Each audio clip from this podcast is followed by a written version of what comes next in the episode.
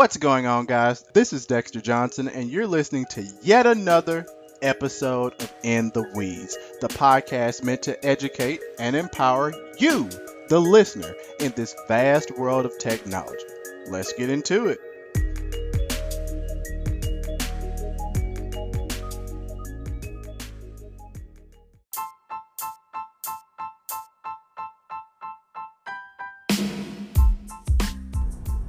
So, what exactly do you think about when you hear the words social media? You might think of it as a place where, hey, I can go here, I can connect with friends and family. You might think of it as a place that is overrun with crazy people that despise the political, religious beliefs that you have. You might think of it as a place where people go to simply get their ego stroked by throwing a picture or a status out there and seeing the likes roll in and we get that little hint of dopamine that we just love to get. Well, apparently Facebook is thinking about removing the number of likes that a post gets.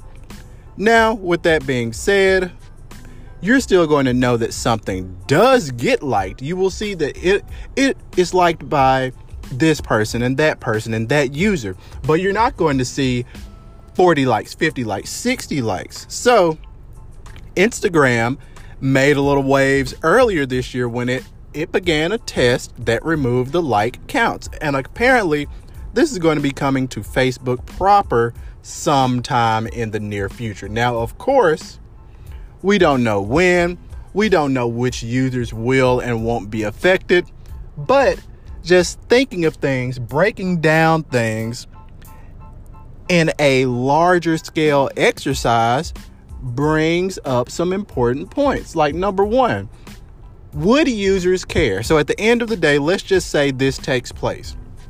Will users care that they will no longer be able to see the full summation of the likes on their photos? Will this mean that it's less tracking. For example, I'm sure that there is some type of scraper out there that has your post URL and it can say, oh, I can pull X number of likes, I can pull X number of dislikes, things like that. As someone who comes from the field of technology and things like that, scrapers exist and there is likely something out there, there which can show, hey, this number of likes can be attributed to this specific ID. So, what happens to other metrics and things that might be used to pay people, such as certain partnership programs or certain sponsorships in which someone is paid money to post? They might get extra money based off of the number of likes. We never know this. However, once again, thinking big picture here, let's talk about the mental effects about not knowing. Now, some people might get upset. They'll be pissed. They will say to themselves and say out loud and amongst their social circles, I cannot believe that I don't know how many people liked my post. However, think of the good waves that this can that this can roll in if other companies adopt these same practices if you just know that someone liked your post versus the number, then it might reduce that dopamine hit and it might actually reduce the amount of lock in, thus reducing how addicted we are to these social media networks themselves. And for me, that would be a really good exercise because people are so consumed with putting forth a good front or showing the world what they want them to see that they seem to miss out on what's happening around them.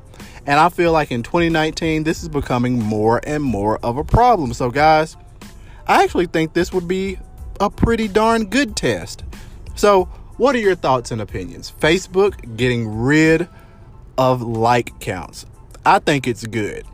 And a company that is as large as Facebook, them doing something like this could set a really good precedent to show hey, we care more about our users rather than them being addicted and rather than them really circulating their life around quote unquote the likes. So, guys, until next time, I'll holler at you.